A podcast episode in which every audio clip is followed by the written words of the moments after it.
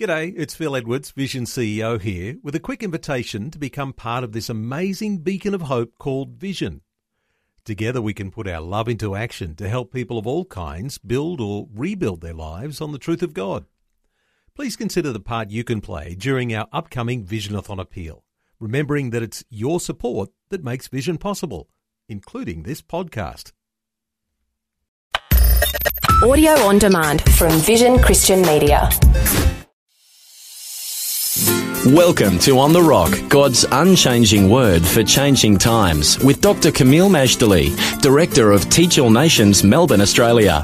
Dr. Kameel lived and studied in the Middle East, served as a principal of a leading Bible college, and now travels the world teaching God's Word. He has an extraordinary knowledge of the Bible and a dynamic ability to make God's truth come alive in a real, practical way. This episode of On the Rock will give you keys to survive and succeed in the days ahead by hearing and doing the words of Jesus. The Lord Jesus is our role model in everything. And in today's program, we're going to learn that when you're tempted and tested, look to Jesus. He will lead the way forward. Our series is entitled The Kingly Messiah Understanding the Gospel of Matthew, Part 1 a verse by verse audio commentary, part of the larger Understanding the Bible series. We're looking at the fourth chapter of Matthew, Gospel of Matthew, which is the beginning of the New Testament. In chapter four is where Jesus' ministry commences in earnest. In fact, I call chapter four the beginning of Jesus' ministry. But the beginning of the ministry starts off with his temptation in the wilderness, and of course, prior to that, his baptism in the Jordan River through the ministry of John. There are so many things to learn about Jesus, and Matthew alone gives us a wealth of information. I want to lead you now to this lesson on the temptation of Jesus from Matthew chapter 4, verses 1 to 11, and I want to read to you just the first two verses. It says, Matthew 4, 1 and 2. Then was Jesus led up of the Spirit into the wilderness to be tempted of the devil. And when he had fasted forty days and forty nights, he was afterward a hungered. And when the tempter came to him, he said, If thou be the Son of God, command these stones to be made bread. I'll stop right here. I gave you an extra verse. So it says that Jesus was led up of the Spirit into the wilderness to be tempted of the devil. Just remember, prior to this, Jesus had been baptized nearby at the Jordan River, and God said, This is my beloved Son, in whom I'm well pleased. The Holy Spirit was upon Jesus in the form of a dove. So this wonderful, gracious dove, namely the Holy Spirit, now has led Jesus from the Jordan River into the Judean wilderness. Let me tell you, the Judean wilderness is no picnic. It's not for the faint hearted. It is not a playground. It is not to be trifled with. It has been known to devour people, never to come out alive again. It is full of well, all kinds of things. It's full of wild beasts or has been. It's full of venomous creatures. It also is full of people who may not be the most savory type, like robbers, marauders, and so on. It was certainly dangerous in the biblical days. That's why we have the parable of the Good Samaritan because as a man was traveling through the Judean wilderness between Jericho and Jerusalem, he fell among the thieves. Even in the 20th century, there were difficulties on this road during the British times, no less. When they had a mandate in Palestine, that road could be rough too. So Jesus now is going into this challenging place called the wilderness, and he would be tempted of the devil. And it goes on to say he fasted for 40 days and 40 nights. After he finished fasting, he was hungry. And that is not unusual. But can I just say, first of all, he went into the wilderness for one reason. He was led by the Spirit of God. Please ask yourself, friends, when you're contemplating any kind of action, as a follower of the Lord, is the Lord leading you to this or are you just merely doing a good idea? Because if you haven't been led by the Lord, ask yourself carefully, why are you doing it? If you're not sure it's the Lord or not the Lord, then seek Him with prayer and fasting. Well, Jesus did that. Prayer and fasting and see what happens from there. There are three known temptations that happened in this story. One has to do with food. The other has to do with visiting Jerusalem and jumping from the pinnacle of the temple. The third is going to a high mountain and seeing there the kingdoms of the world and their glory. All of these were temptations by the devil. Please note how the Lord Jesus overcame the temptation. First of all, he didn't agree to it. He resisted it. Second of all, in resisting, he confessed God's word. Three times, Jesus says, it is written as a means of overcoming temptation. And he quotes all three times from the book of Deuteronomy. This is the challenge and this is the way forward. If standing on God's word and confessing it overcame the devil for Jesus, let me tell you, you will be able to resist the devil too, and he will flee from you. Now I want to read to you the entire portion from the Gospel of Matthew chapter 4, verses 1 to 11. The lesson is called Temptation of Jesus and again, our reading is from Matthew chapter 4, verses 1 to 11. Let's listen carefully to the word of the Lord. Then was Jesus led up of the Spirit into the wilderness to be tempted of the devil. And when he had fasted forty days and forty nights, he was afterward a hungered. And when the tempter came to him, he said, If thou be the Son of God, Command that these stones be made bread. But he answered and said, It is written, Man shall not live by bread alone, but by every word that proceedeth out of the mouth of God. Then the devil taketh him up into the holy city, and setteth him on the pinnacle of the temple, and said unto him, If thou be the Son of God, cast thyself down, for it is written, He shall give his angels charge concerning thee, and in their hands they shall bear thee up, lest at any time thou dash thy foot against a stone. Jesus said unto him, It is written again, Thou shalt not tempt the Lord thy God. Again the devil taketh him up into an exceeding high mountain, and showeth him all the kingdoms of the world, and the glory of them, and saith unto him, All these things will I give thee, if thou wilt fall down and worship me. Then saith Jesus unto him, Get thee hence, Satan, for it is written, Thou shalt worship the Lord thy God, and him only shalt thou serve. Then the devil leaveth him, and behold, angels came and ministered unto him. Our reading is from Matthew chapter 4, verses 1 to 11.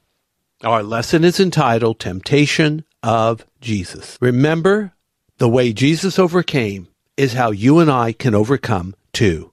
We need to know God's Word we need to have it in our hearts and we need to confess it before the world. The background is that Jesus made his first public appearance thanks to the baptizing ministry of John the Baptist. The triune God makes an appearance, their first known one, at Jesus' baptism. Now Jesus needs to go through one more assignment before he enters into full-time ministry. It is called temptation in the wilderness. There's nothing like squeezing the tube of toothpaste to see what color the paste actually is and to see how much is still left in. Jesus is led by the Spirit. And friends, we all need to be led by the Holy Spirit. It tells us in Galatians 5:16, "Walk in the Spirit, and you shall not fulfill the lusts of the flesh." The Holy Spirit comes to us not as an occasional thing, not for special reasons. He comes to us as the one who is the Paraclete, that's the Greek, Paraclete, the advocate, the one that comes alongside. He teaches us all things, brings all things to our remembrance. The true biblical Christian life is a spirit filled life, not a religious rules and regulations, do and don't, ascetic, depraved, and joyless life.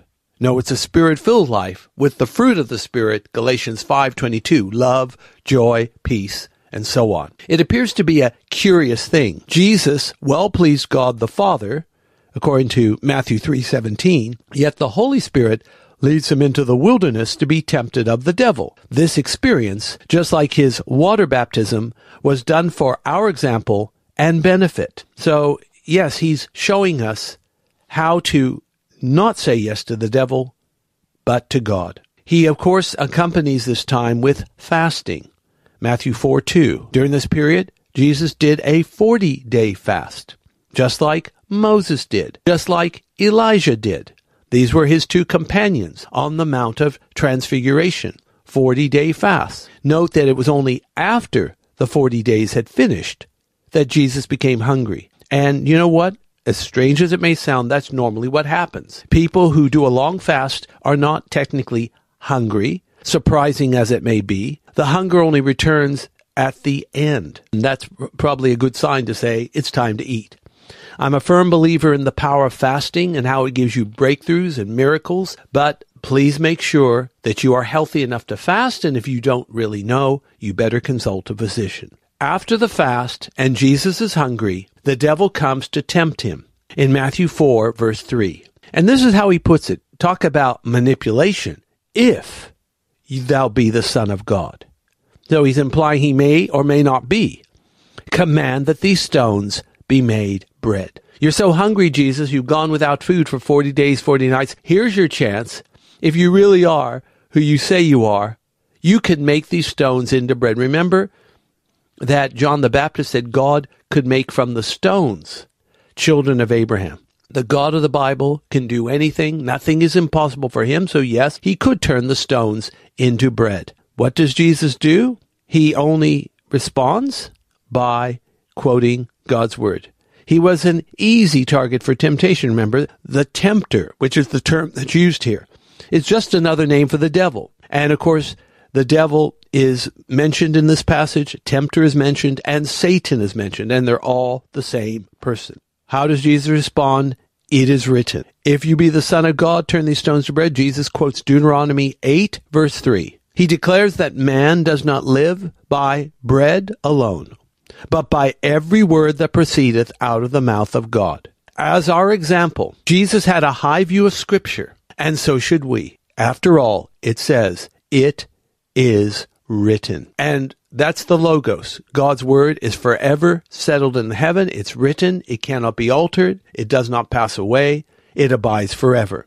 So then we have the second temptation. Matthew 4 verses 5 and 6. The devil took Jesus to Jerusalem and set him on a pinnacle of the temple. Now, we understand the pinnacle of the temple either is one of the corners of the temple building itself or one of the corners of the temple platform. We technically always think of it as the corner of the platform. And in Jerusalem, in recent archaeological excavation, at one of those corners of the temple platform or the Temple Mount Plaza, they found an ancient inscription, probably dating from the first century AD, saying this is the place of trumpeting. It's at the southwestern corner of the Temple Mount, implying that this could have been the place of the pinnacle of the temple either way, whether it's from the actual building or from the platform, it's very, very high. And to fall from there and crash against the stones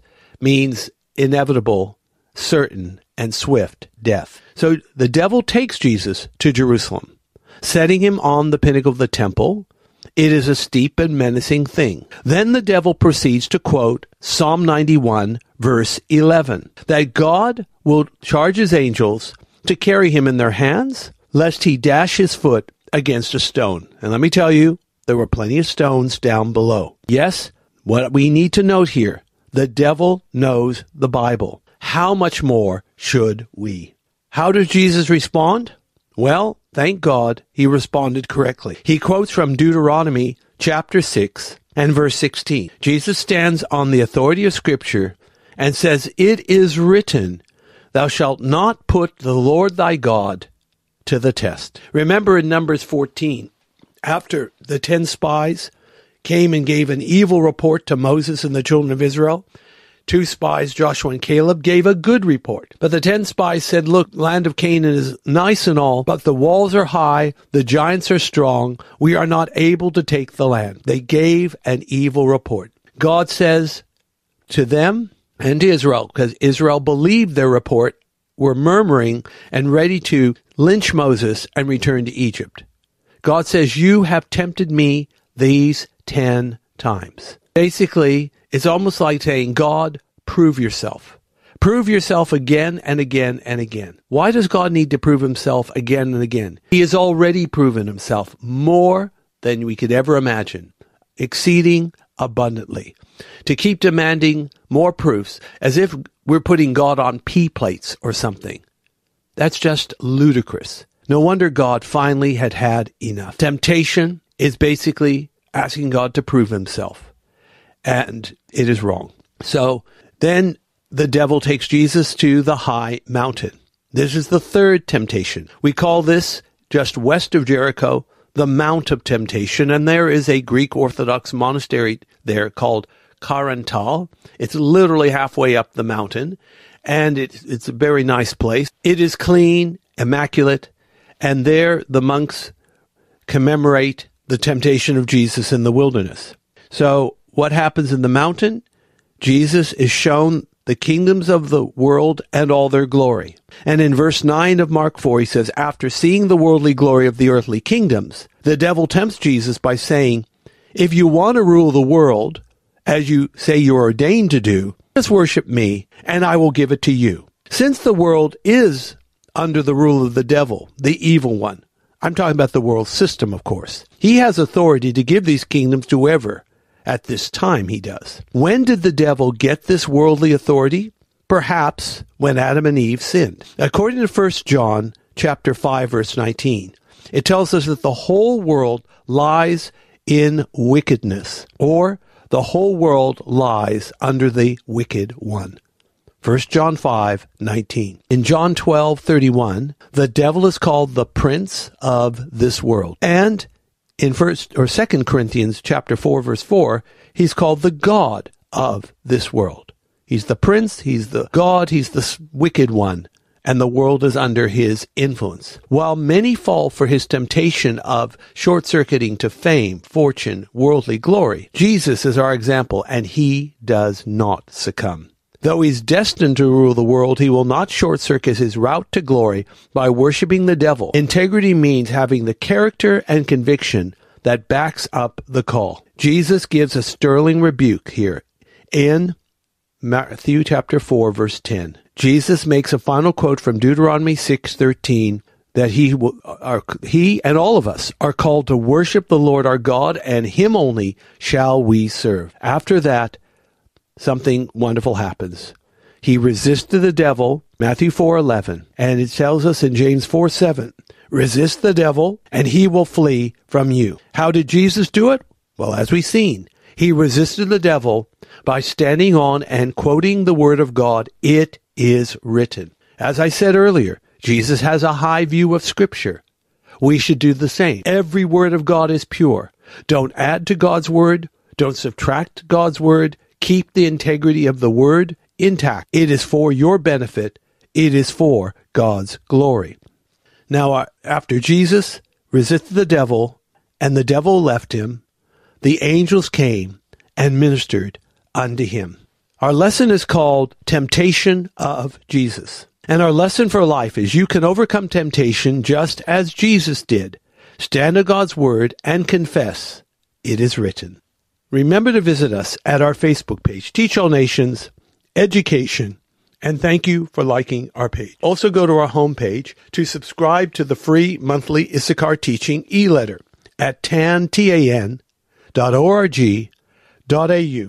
We want to give you value added content to make you future ready with articles about the Bible, victorious living, and current events in the light of God's Word. Let's pray. Father, we thank you that Jesus overcame temptation. Help us to do likewise according to your word by the power of your spirit in his mighty name. Amen. Today's On the Rock was brought to you by Teach All Nations. If you would like more information about this ministry, to download podcasts, view our online store, attend special events, sign up for our teaching newsletter, make a donation to support this ministry, or to invite Dr. Kameel to speak, log on to www.tan.org.au or write to us at Post Office Box 493, Mount Waverley 3149. Thanks for taking time to listen to this audio on demand from Vision Christian Media. To find out more about us, go to vision.org.au.